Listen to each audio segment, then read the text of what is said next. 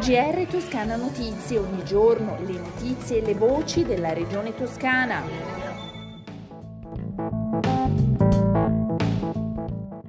Ascoltatrici e ascoltatori, bentornati all'ascolto del GR di Toscana Notizie. Il capo della protezione civile Fabrizio Curcio a Pistoia per visitare la CROSS, la centrale remota per le operazioni di soccorso sanitario, che viene attivata dalla protezione civile durante le emergenze sanitarie. Il capo della protezione civile, accompagnato dal presidente della regione toscana Eugenio Giani e dagli assessori alla salute e alla protezione civile Simone Bezzini e Monia Monni. Curcio, nel corso della sua visita operativa, parlando della cross pistoiese, l'ha definita uno dei punti fondamentali del rapporto tra protezione civile e sistema sanitario nazionale, per programmare e rivitalizzare il percorso che era iniziato prima dell'emergenza Covid, sono le sue parole.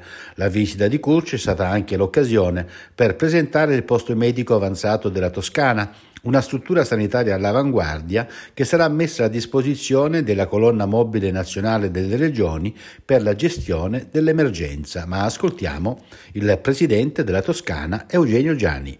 In Italia nel periodo della pandemia ci siamo trovati alle due eh, diciamo, realtà che la Regione gestisce, la protezione civile e la componente diciamo, di eh, contrasto all'emergenza sanitaria che si sono fortemente integrate.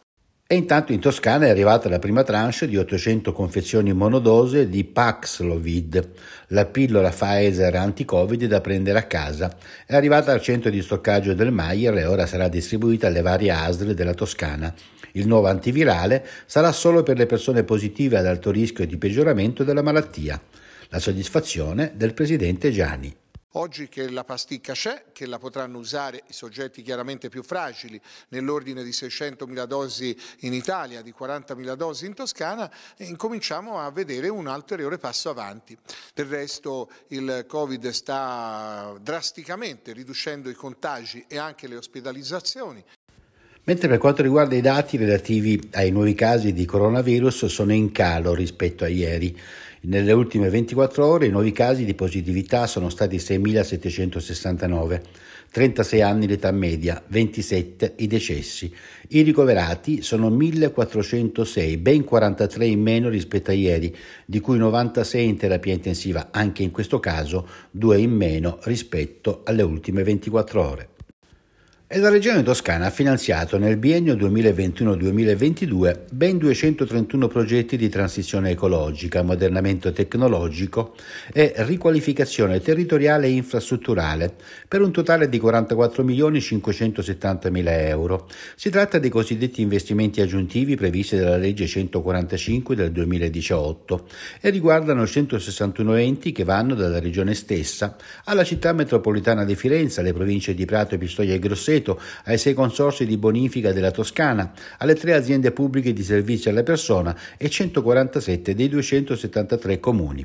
Siamo di fronte, commenta il Presidente Gianni, a nuove ulteriori risorse che si aggiungono a quelle recentemente acquisite dal cantiere Toscana. A partire dal 2022 gli indennizi alle aziende zootecniche che hanno subito danni da predazione provocati dal lupo saranno erogati a sportello, cioè basterà una procedura amministrativa molto più rapida rispetto a quella attuale, che consentirà di presentare le domande di aiuto immediatamente dopo il verificarsi dell'evento e la loro pronta istruttoria e il successivo pagamento avverrà entro 60 giorni. Le domande di aiuto relative ai danni dell'annualità 2022 dovranno essere presentate tra tramite il sito di Artea, l'azienda regionale toscana per le erogazioni in agricoltura, direttamente ai settori territoriali dell'agricoltura e immediatamente dopo l'avvenuta certificazione da parte del veterinario ASL dell'avvenuto evento predatorio e comunque non oltre il 31 marzo 2023. Era l'ultima notizia, vediamo ora le previsioni del tempo in questo fine settimana in Toscana. Sarà un sabato con un cielo molto nuvoloso, con possibili locali piogge sui rilievi, con una tendenza a rapido rasseneramento nel pomeriggio. Domenica invece sereno in mattinata, congelati nelle valle dell'interno, nubi in aumento dal pomeriggio. Le temperature sono stazionarie. Con le previsioni del tempo è tutto. Un saluto dalla redazione di Toscana Notizie e un a risentirci da Osvaldo Sabato.